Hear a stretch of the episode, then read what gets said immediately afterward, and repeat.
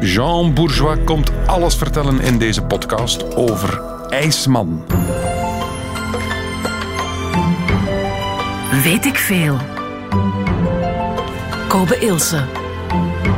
Goedemiddag. Er was eens, lang, lang geleden, een boer. En die zat in de bergen.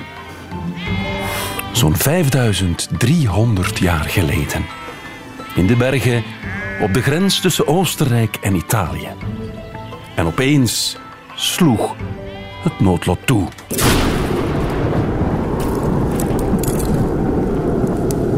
De man zat daar op zijn berg tussen zijn schapen. En hij kwam te overlijden. Jammer. Hij viel op de grond. En het was zo koud dat de natuur van hem onmiddellijk een soort mummie maakte. En zo bleef hij jaren en jaren en jaren liggen in het ijs tot in 1991 iemand per toeval hem terugvond. Het gaat vandaag, in weet ik veel, over het zie. De man uit de oudheid die in het ijs verborgen zat en die dan uiteindelijk toch in 91 teruggevonden is. Professor archeologie Jean Bourgeois, goedemiddag. Goedemiddag. Heb ik een bijna correct verhaal verteld? Of zijn er toch wat details die beter kunnen? Nee, dat valt goed mee. Dat valt goed mee. Ja. 5300 jaar oud. ja. Hoe, het- of uit welke tijd stamt de Utsi, de ijsman dan? Dat is bij, wij noemen dat de kopertijd. De kopertijd. Kopertijd, ja. Oké, en hoe zou hij gestorven zijn? Weten we dat ook al of nog niet? Is hij gewoon omvergevallen of, of niet? Nee, nee, hij heeft een, eh, een pijl in de schouder gekregen. Oké. Dus hij is neergeschoten. Hij heeft ook wat gevochten een paar dagen voor hij overleden is. Ja. Dus eh, hij heeft geen gewoon einde gehad. Oké, Dus dat detail in mijn verhaal was niet correct. Niet helemaal. Goed, een uur lang bevriezen met Utsi en professor Jean Bourgeois. Fijn dat u luistert. Zeer welkom. Ik ben zo schön, ik ben zo toll, ik ben de Anton aus Ja, genoeg. Ja, dank u. Voilà. Ja, professor, daar kunnen we niet omheen. Dat moest wel, hè. Moest, hè? DJ Utsi met Anton aus Tirol. Want we zitten in Zuid-Tirol. Laat ons even teruggaan naar de dag dat Utsi, de ijsman, gevonden is. Welke dag is dat precies? Dat was eh, september 1991. 19 september. 19 september. Was het omdat het een hete zomer is geweest of toen dat die mummie naar boven is gekomen of is het ijs gezakt? Wat zijn de omstandigheden? Het was warm. Het was een warme zomer geweest. En er was ook veel zand uit de Sahara overgewaaid. En dat zand heeft zich op de Alpen gelegd, op de sneeuw. En de sneeuw is dus beginnen smelten. De gletsjer heeft zich teruggetrokken. Dus hij is niet boven komen drijven, maar de gletsjer is weggegaan. De gletsjer is afgesleten of af, ja, gesmolten. gesmolten. En door Sahara-zand, Sahara-zand, ja. dat zorgt ervoor dat het sneller opwarmt dan. Omdat dat een heel andere consistentie heeft natuurlijk dan, het, eh, dan de sneeuw zelf. Hè. Wie heeft Utsi gevonden? Dat is een Duits koppel of een Oostenrijks koppel die dat per toeval gevonden heeft. Die waren daar aan het wandelen. En zoals het soms wel eens gebeurt in de bergen, vindt men dan daar een lichaam. En ze dachten ook dat het een eh, recent lichaam was. Want hoe moet ik mij dat voorstellen? Die mensen waren gewoon aan het wandelen en wat zien zij dan liggen? Hoe ziet dat eruit? Een half lichaam. Dus hij lag boven, in de, boven de grond, zeg maar, met de romp en het hoofd. Dus Ja, ja. zijn onderste ledematen lagen nog in het ijs. En dan wordt het natuurlijk mysterieus. Ja. Want ja, je, je vindt dat Ja. als wandelaar. Wat, wat, wat doe je dan? Wat hebben ze gedaan? Ze hebben gebeld naar, naar iemand. Ze hebben mensen verwittigd, die zijn komen kijken. Iedereen was overtuigd dat het een recente vondst was. Dat het iemand was, zoals een paar weken geleden zijn twee Duitsers gevonden of twee mensen gevonden, een koppel Ja, ja. uit de Tweede Wereldoorlog. Dus men dacht dat het zoiets was. Men heeft gedacht op een bepaald moment dat het iemand was uit eh, de, de tijd van Napoleon. Omdat het zo goed bewaard was. Ja. Napoleon, dat is toch ook al even, maar dat noemt u recent. Koud, hè? Ja, voor archeologen is dat, is dat recent, ja. Want je zegt het, dat, dat koppel 75 jaar geleden gestorven, dat vindt u ook al recent. Maar ja, Recent lijkt mij, iemand is twee weken geleden gaan, ze gaan wandelen, niet meer gevonden. Nee. nee, nee. Oké, Nee. dat is, oké, Ja. daar zijn we het over eens. Ja. En dan, wat, wat, wat gebeurt er dan? Men verwittigt de politie natuurlijk, omdat de politie moet tussenkomen en vaststellingen maken. Die politie, eh, die hebben dan, of die mensen hebben dan de, het lichaam naar de vallei gebracht.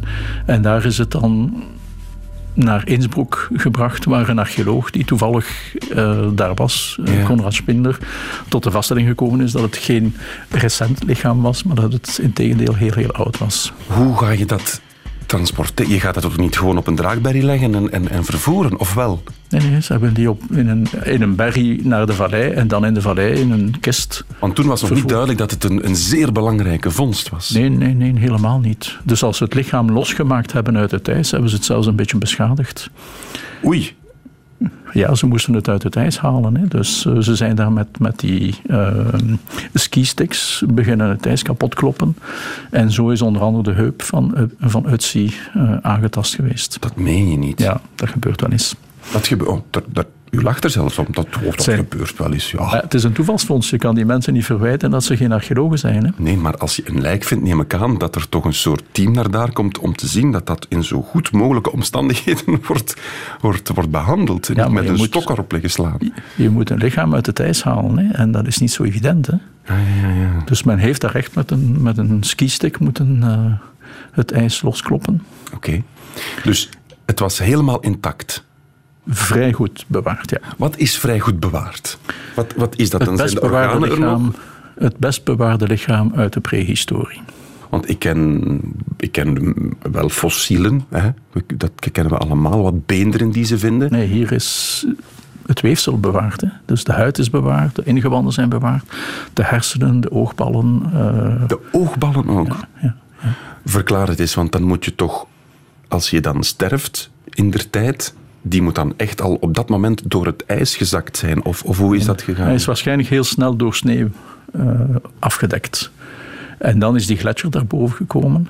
En dan, ja, dan zat hij in de ijskast. maar een voor gletsjer komt er altijd. niet zomaar boven. Hè?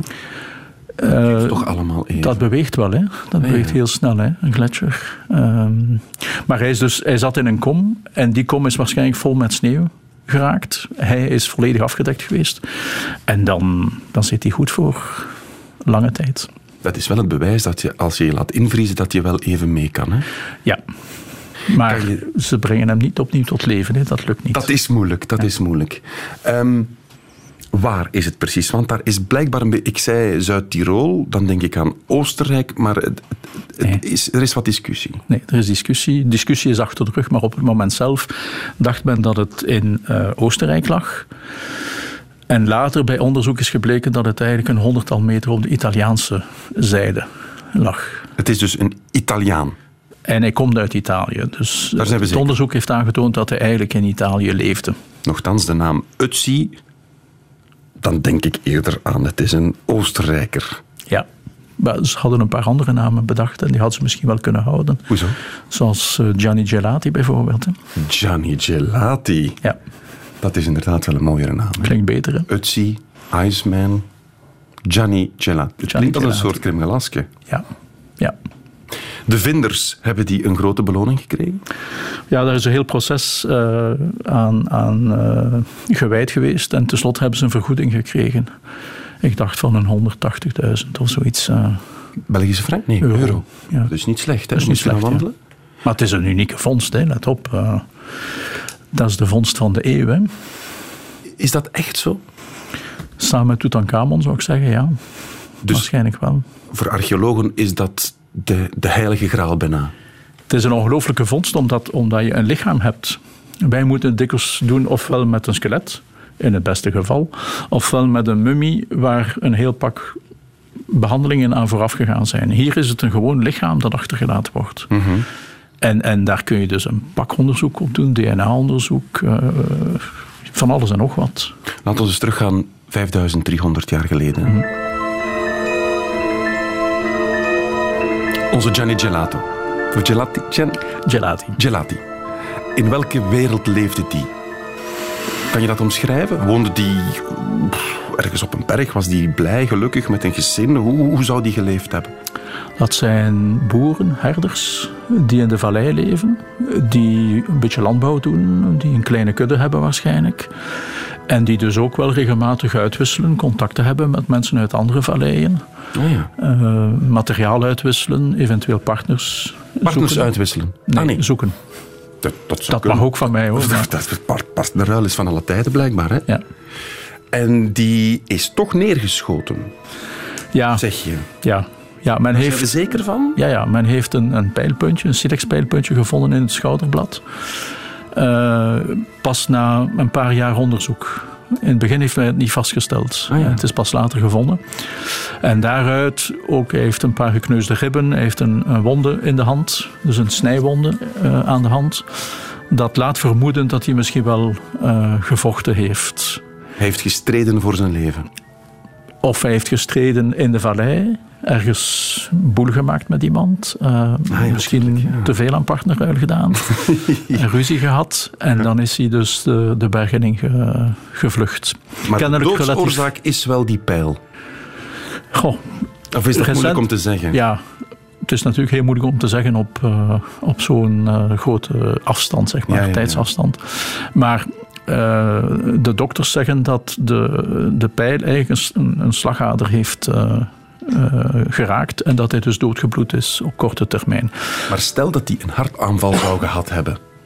Zou je dat nog kunnen zien? Dat weet ik niet. Dat, is- moet ik eerlijk toegeven. Dat, moet je, dat moeten we aan dokters vragen. Daar moet je specialisten voor hebben. Wat weten we al? Hij is gedood Ja, in Italië. waarschijnlijk. Gevonden in 1991. Gestorven in. Nee, nee, de- snel tellen. Nee, zwart. 5300 jaar geleden. Straks over de man en zijn leven. In de Zwitserse Alpen zijn de lichamen van een koppel teruggevonden die al 75 jaar vermist werden. Het gaat om Marcelin en Francine Dumoulin, die in 1942 op weg waren om hun koeien te melken. Weet ik veel. Door het ijs waren de lichamen en een deel van hun bezittingen, onder andere hun identiteitspapieren, nog in een redelijk goede staat. Dat was Anna de Kouteren in het eh, nieuws van nog niet zo lang geleden. Want het, het is recent nog eens gebeurd dat mensen uit het ijs gehaald zijn. Bij ons professor archeologie Jean Bourgeois. Je hebt er net al gezegd dat dat een recente vondst is, hè? 75 Ja. jaar oud. Ja. Dat je dat zelfs tot de Franse Revolutie vind je dat een recente vondst. Nog altijd, ja. Wat is 5300 jaar oud dan? Is dat Eh, uniek? Is dat een lotje uit de loterij?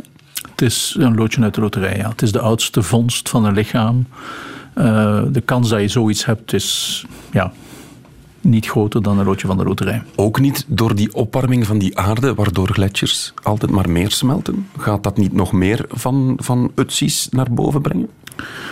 Eh, goh, dat valt nog wel te bekijken. Eh, ik denk niet zozeer dat er nog veel lichamen gaan bovenkomen. Want in principe, wat gebeurt als iemand op een gletsjer sterft? Dat is dat hij met de gletsjer naar de monding van de gletsjer gestuurd wordt. Ja, ja, en ja. een paar we- maanden of een paar jaar nadien uit de gletsjer komt. En Ja, ja, daarom ja, vindt men heel regelmatig nog altijd eh, lichamen. Maar dat gebeurt in een paar jaren, in een paar decennia. Het feit dat iemand die dus daar 5000 eh, jaar geleden eh, onder de gletsjer terechtgekomen is, is eigenlijk toeval. De gletsjer heeft hem niet meegepakt. De gletsjer is boven hem gaan glijden. Dus de rivier, een gletsjer is eigenlijk een rivierijs, de rivier passeerde eigenlijk boven hem. Oké, oké. Dus de Dus je moet wetenschap, al veel heeft, geluk hebben. voilà, de wetenschap heeft ongelooflijk veel geluk gehad dat dat gebeurd is. Ja. Oké, laten we het eens hebben over de man zelf. Hoe oud was hij? 45 jaar. 45 jaar oud. Is dat voor die tijd oud? Dat is een eh, serieuze leeftijd. Ja, toch hè? Ja. Want ik dacht altijd dat de leef- leeftijdsverwachting zo in, vroeger rond de 30 lag. Ja, iets boven de 30. Maar de levensverwachting, eh, je mag dat nooit overschatten. Hè. Dat heeft ook te maken met het aantal kinderen dat sterft. Hè. dus mensen van 45 waren erom niet stokoude mensen. Oké. Maar zeldzaam. Kunnen we zijn haar reconstrueren? Hoe, hoe zag hij er precies uit? Hij zou zwart haar gehad hebben. Middellang zwart haar, volgens de weinige vondsten die gemaakt zijn. Dus ook het haar hing nog aan Nee, Nee. nee hij, was, hij heeft zo'n eh, volledige kaalkop. Maar dat heeft te maken met het ijs. Dus met de koude. Dan komt het haar los. Maar men heeft na de vondst opgravingen gedaan op de plek. En daar heeft men wat zwart haar gevonden. Ah, oké. Ehm, baard, lichaamsbeharing, kunnen we daar nog iets... eh, Nee, daar, Nee, dat daar is is, geen moeilijk om echt te zeggen. informatie over. Tanden? Ja, hij had tanden. Hij had nog tanden. Ja. Wat ook niet evident is, denk ik. Nee, nee, maar dat bewaart het best van al, hè, van het lichaam. Tanden blijven zo. Maar ik wil zeggen dat hij nog een mooi gebit had op zijn 45ste Nee. in der tijd. Hij had een versleten gebit. Een versleting. Een zwaar versleten gebit en een eh verhofstadspleetje. Is het waar? Ja, Kan dat door de tand destijds zijn? Oeh. mooi gezegd. Ja, ik ga nu in de hoek staan voor de woordspeling. Ja, dat is, dat is onvergeeflijk. Zwat, dus hij had een verhofstadsplicht. Ja, dat gebeurt bij een bepaald percentage van de bevolking. ja. Hm, Oké. Maar zijn tanden waren zwaar versleten en dat heeft te maken met de voeding. Eh, je moet weten dat eh, ja, de, de voeding, het, het graan moet gemalen worden. en wordt gemalen in, op maalstenen. En dan heb je niet altijd heel zuiver eh, meel. En, en dat zou kunnen bijgedragen hebben tot het slijten van de tanden. Men denkt ook dat bijvoorbeeld om, om eh, met leer te werken, men die, dat leer koud. En dat kan ook wel natuurlijk slijtage van de tanden veroorzaken. Ja, want over geraffineerde suikers en zo was... Daar was nog geen sprake van, dus... dus Nee, maar je had wel karies, ja. Hij had karies. Ja, ja. Besto- Zou er toen al tandartsen geweest zijn? Voor zover ik weet niet. Nee, toch, hè? Nee. nee. Dus hij zal waarschijnlijk tandpijn gehad hebben. Ook al. Waarschijnlijk wel. De organen Zijn goed bewaard. zijn goed... be- Had hij bijvoorbeeld zijn blind... Ja, uiteraard, dat is nog... Wat blinde darmoperaties zullen in die tijd ook nog niet... eh, Nog niet, nee. Kunnen we, kunnen we nog iets afleiden uit zijn, uit zijn organen? Hebben we daar nog iets uit geleerd? Ja, ja, er is veel onderzoek gedaan. en Onder andere naar de maaginhoud natuurlijk en naar de darminhoud. Dus wij weten wat hij gegeten heeft een paar uur voor het Dat overlijden. meen je niet. Ja, ja, ja, En ja. wat was dat? Hij heeft vlees gegeten en dan een soort van porridge. Een, een- een, een, een pap. Zo'n pap met wat eh griesmeel of iets in die naart. eh. Dus jullie hebben de maaginhoud terug kunnen bekijken. Dat Ja. is toch ongelooflijk? ja, ja. En, en wat leer je daar dan uit? Maar voor ons is het een unieke gelegenheid om eens een idee te hebben van wat, wat is de voeding van die mensen. Hè? Wij vinden dat uiteraard nooit in opgravingen. Je vindt van tijd tot tijd wel in pollenresten en dergelijke meer eh, aanwijzingen dat men graan teelt en dat men eh, andere soorten eh, gewassen teelt. Maar hoe dat dan gegeten wordt, is, ja, we hebben geen recepten uit die tijd. Hè? Nee, nee, nee. En darminhoud? Men heeft de darminhoud gevonden. Men heeft daar onder andere vastgesteld dat hij een, eh, een, een, een of andere worm, dus een, eh, een ziekteworm had. Oei. Van Zo ja. gezond was hij nu ook niet. Nee. Nee, nee, nee, nee. Oké. Ehm, geslachtsdelen, was dat allemaal nog aanwezig? Ehm, het verhaal gaat eronder, maar ik, ik weet niet of het 100% juist is. Maar het verhaal gaat eronder dat eh, het ultieme bewijs van zijn mannelijkheid op, bij de eerste ontdekking niet gevonden is. En dat men dat pas later teruggevonden heeft. Dus de penis is verloren geraakt. Nee, de ballen. De ballen, Ja, die lagen ergens anders. die zijn weggerold. Het is heel flauw dat we erom lachen, maar het is wel grappig, hè? Ja. Dus ze hebben die dan gevonden, uit het ijs gehaald en op dat moment zijn de- de ballen ergens... Wel, ik zeg dat is een verhaal hoor. Ik, Oké. ik, kan, ik kan het niet 100% zeker zeggen, maar het verhaal gaat eronder dat inderdaad in het begin eh, het bewijs afwezig was. Maar alles is terecht. Alles is terecht. U zei daarnet, het lichaam was in zo'n goede staat dat we ook DNA-onderzoek kunnen doen. Ja. Zouden we die man kunnen klonen? In principe. Zouden we die Ehm. terug tot leven kunnen wekken, maar dan uiteraard in een nieuw, in een nieuw lijf? Dat zouden we moeten vragen naar genetici, hè. daar kan ik niet op antwoorden, maar eh, men heeft zijn volledig eh, DNA-profiel zeg maar, kunnen reconstrueren. Zo goed Dat- was het allemaal ja. bewaard. Ja. Los van dat klonen dan, wat, wat leren we uit dat DNA? Is dat, al ver- is dat anders dan wat we nu hebben als DNA? Is er een groot verschil? Eh, er zijn verschillen, ja. Er zijn verschillen ten opzichte van de huidige populatie. Dood eenvoudig omdat je in die 5000 jaar ook wel bepaalde instroom gehad hebt in Europa van mensen uit andere, uit andere gebieden. En dus eh, bijvoorbeeld, we stellen vast dat eh uitzie vrij nauw verwant is met, met DNA uit Sardinië en Corsica omdat daar, dat is een isolaat, dat, is een kle- dat zijn eilandjes. En die eilanden hebben dus een eigen ontwikkeling gehad met weinig immigratie of weinig input van buitenuit. En eh, hij zou dus tot die groep Ja, ja, ja. behoren. Tot een groep die in Zuid, eh, Zuid-Europa eigenlijk aanwezig was. Maar die dan nadien vermengd geraakt is met andere bevolkingsgroepen, onder andere uit Centraal-Azië. En die, die, de Corsicanen en de, de Sardiniërs, zeg maar, die hebben dan dat, dat oud DNA beter bewaard.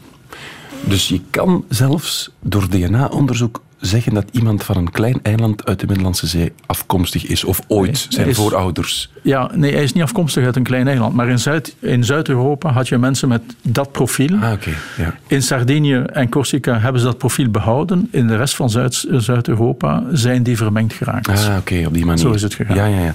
Ehm, wat had hij aan qua kledij? Weten we dat? Ja. Ook. Ja, ja. alles is bewaard. Hè. En, en wat was dat? Eh, om te beginnen, hij had een lendendoek in, in geiten, geitenvel, zeg maar. Ja? Dan had hij leggings, die met een soort van jartellen aan Wacht, zijn... ik, hoor- ik, ik hoor u zeggen...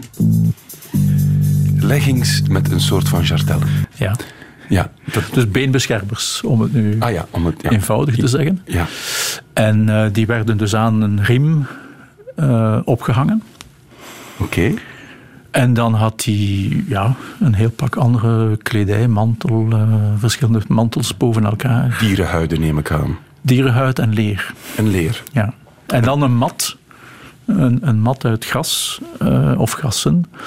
Maar waarvan we niet zeker weten of het nu kledij was, dan wel of het iets was dat hij meegenomen heeft om nog meer bescherming mee te hebben. Eh, Ja, ja, ja. En qua attributen, had hij wapens bij? Had Ja, hij had zijn wapens bij. kookgerij bij, zo'n dingen? Koekerij niet, maar hij had een paar, een paar eh, kommetjes in Berkenbast met daar wat producten in, onder andere wat, eh, wat paddenstoelen en dergelijke.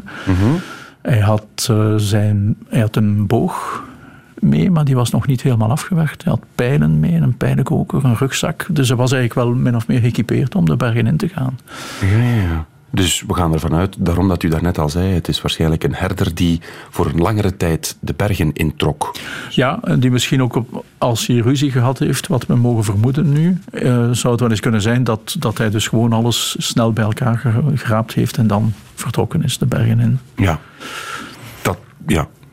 Ik wou nog iets, een relatie aan die partnerruil maken, maar dat is van... Dat weten we, dat is gissen. Daar gaan we niet over verder gaan. Hij is ons nauw verwant, die mens van Cro-Magnon. 30.000 jaar geleden leefde hij waar wij nu leven. Je zou hem grootvader kunnen noemen. En grootvader kookte zijn soepje net als wij. Weet ik veel. Want grootvader leefde van de jacht. Zijn bestaan was onzeker in alle opzichten. Hij kon ten hoogste hopen dat het morgen weer dag zou worden. Weet ik veel over Utsi, maar dat is eigenlijk veel meer dan enkel een man in het ijs. Want door hem weten we enorm veel over de tijd van toen. Bij ons professor archeologie Jean Bourgeois van de UGent. Jean, we hebben al geleerd, het- de man kwam uit de kopertijd. Ja. Waar situeren we de kopertijd? De kopertijd is dus zeg maar het eh, derde millennium voor onze jaartelling. Grosso modo. Men is, zit nog in het Neolithicum. Dat is dus de periode waar de mensen geleerd hebben van landbouw te, Oké. te doen.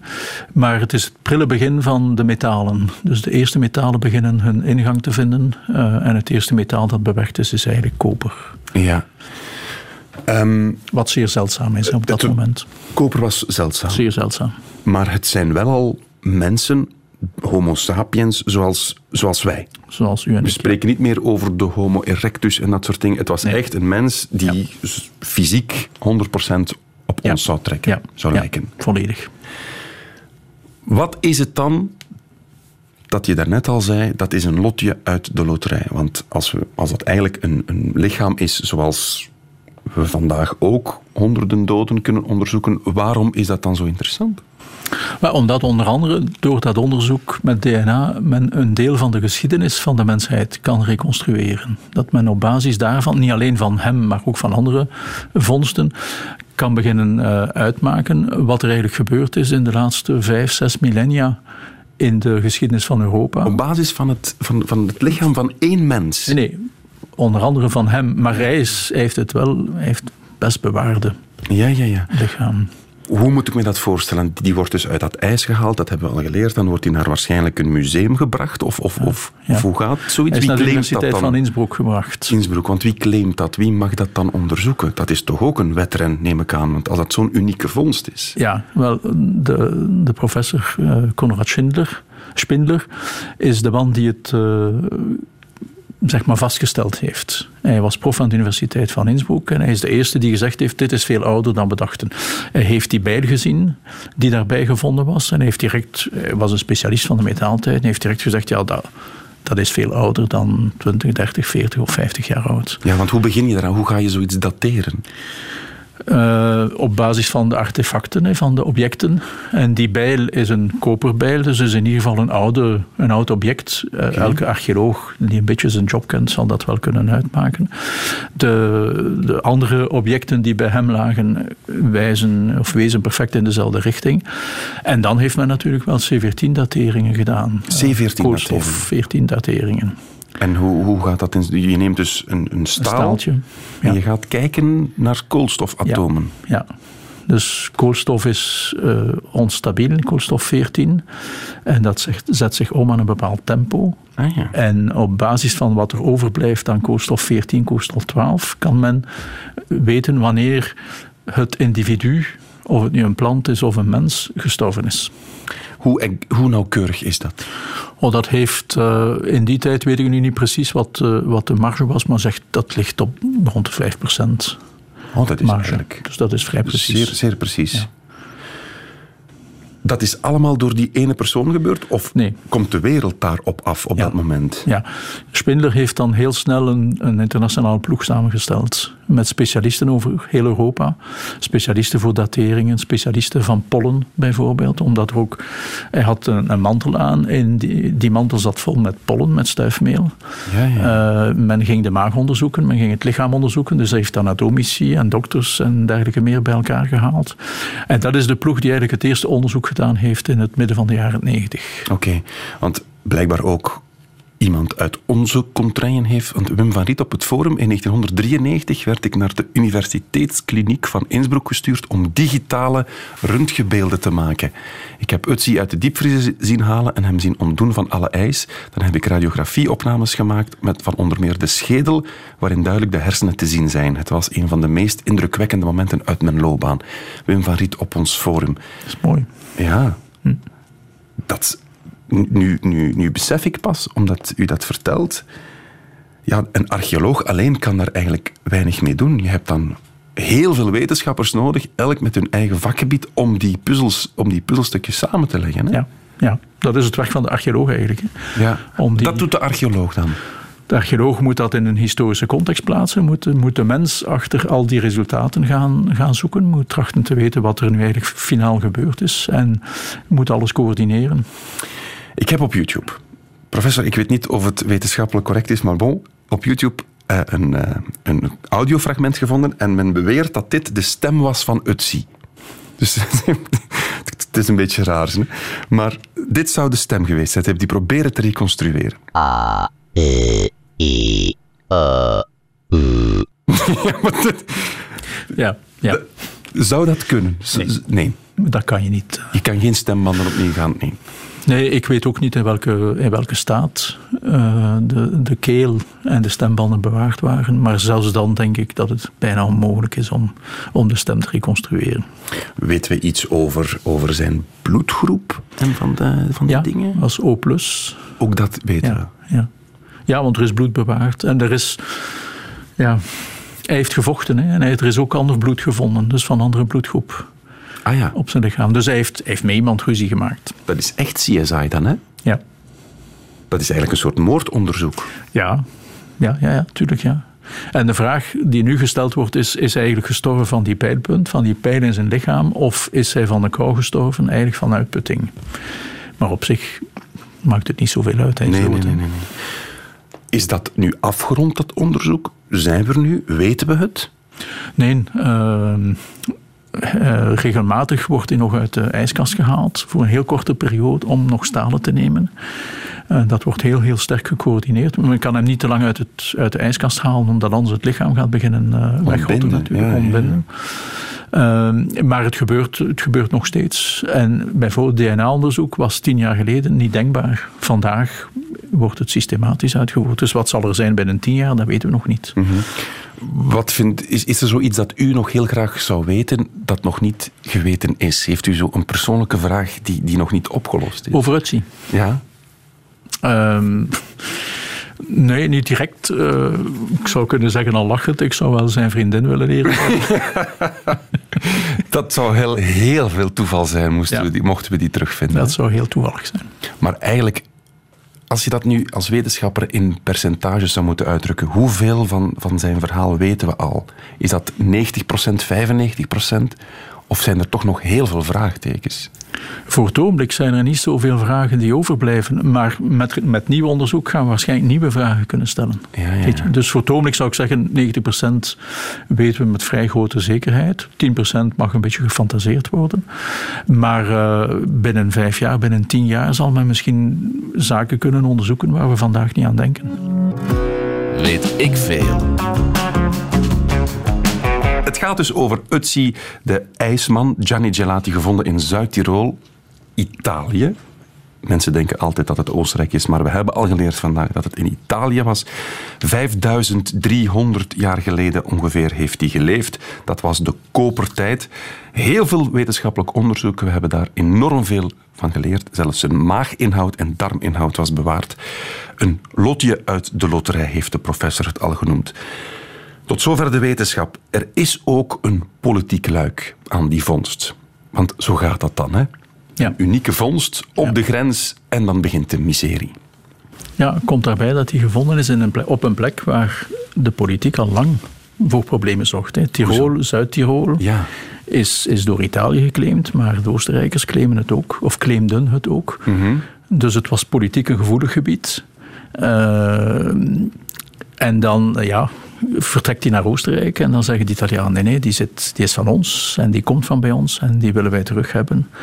En dat heeft wel wat- voor wat problemen gezorgd, ja. En hoe zit het nu? Is, is daar nu een consensus over van laten wetenschappers hun werk doen? Ja, ja. Eh, nu zit hij. Dus de consensus is eerst geweest dat, dat eh, eh, Konrad Schindler het onderzoek verder kon doen, uitzetten. In Innsbruck, in, in Oostenrijk. Innsbruck, eh, met een internationaal team. Daar zaten trouwens ook Italianen bij. En dan, eh, als het, onderzoek, het eerste onderzoek afgerond is geweest, heeft men in Bolzano het museum opgericht en is het lichaam naar Bolzano gestuurd. Dus nu is Utsi terug thuis in Italië. in Italië, ja. Klopt het dat, hij ooit, dat ze ooit geprobeerd hebben, hebben om hem te ontvoeren? Konrad Schindler heeft me dat destijds verteld, ja. Dat eh, hij aan het werken was in zijn labo. En op een bepaald moment kwamen twee Italianen met... eh, Twee kleine Italianen. Twee kleine Italianen met eh, twee kleurige schoenen, met een outfit die perfect paste met wat je kunt verwachten van de een of andere gangster uit de maffia. Och, En die hadden zogezegd een brief van de president van Italië, waar eh, de opdracht gegeven werd om dat lichaam te komen halen en naar Italië te brengen. Konrad Schilinder heeft mij gezegd dat hij het niet heeft willen afleveren of niet heeft willen afgeven. En eh, hij is er nog altijd van overtuigd dat het de maffia was die probeerde het lichaam te kidnappen om het eventueel nadien met losgeld. met losgeld Er is nog iets. Daarnet is Tutankhamon al gepasseerd. Daar rust een vloek op, zeggen ze, de vloek van Tutankhamon. Maar er zou ook een vloek rusten op uitzien. Utsi. Dat wordt gezegd. Waarom? Omdat een paar mensen, onder andere Konrad Schlin- Schindler, eh, Spindler, eh, gestorven zijn. Kort, allee, kort, een paar jaar na de ontdekking. De vinder is ook gestorven. En er zijn nog een paar mensen gestorven. Maar ja, de, de bergbeklimmer die sterft, die neemt natuurlijk wel eh, normaal meer risico's dan de gewone mens. Ja. Een ander is gestorven aan een auto-ongeluk. Ja, dat kan iedereen overkomen. Dus ik geloof daar eerlijk gezegd niks van. Niks van. De man die hem gevonden heeft, is in een ravijn gevallen, zelf ook. Ja. En Ja. ook maar acht dagen later gevonden. Ja. Dat is wel ironisch, hè? ja, maar als je in de bergen vertoeft, dan kan het wel eens gebeuren dat je een accident tegenkomt. hè. Zwaar. Doet me denken aan de bedenker van de Segway. Kent u de Segway? Dat, dat apparaat zo naar voren leunt. Ja. dat- Die Ja. is in een ravijn gesukkeld Met een segway. We mogen er niet om lachen. Straks het examen. Weet ik veel. Professor Jean Bourgeois stelt de vragen en hij is naar het schijnt zeer streng. Professor, vraag 1. Wanneer en waar is Utsi ontdekt? Wanneer en waar in 91, 19 september 91 in Zuid-Tirol in Italië? Zeer goed. Hopla! Oh nee, nee, nee. Zo. Ja, voilà. Eén op één. Ja. Waaruit bestond zijn laatste maaltijd? Ehm, een pap en vlees. Ja. Porridge and meat. Hè? Zoiets? Porridge and meat. Ja, oké. Welke archeoloog heeft Utsi gedateerd? Eh, Schindler. Spindler? Schindler. Schindler? Oké, voilà. Drie op drie. Hola, gaat goed. Vier, vra- vraag vier. Waaraan is Utsi gestorven? Een, eh, een, een pijl, een stenen pijl in zijn schouder. Of nog iets anders, dat weten we nog niet 100%. Is Dat goed? is een correct antwoord. Voilà. En de laatste vraag. En je hebt het al verschillende keren gezegd, maar hoe heet Utsi in het Italiaans? Gianni Gelati. Dat was een weggever. Ah, vijf op vijf. Dat komt omdat u het zo fantastisch heeft uitgelegd. Professor archeologie van de UGent Jean Bourgeois, zeer bedankt. Radio 1. Weet ik veel? Dit is het einde van deze podcast van Weet ik Veel. Weet ik Veel is trouwens E een programma van Radio 1. Op radio1.be vindt u nog veel meer.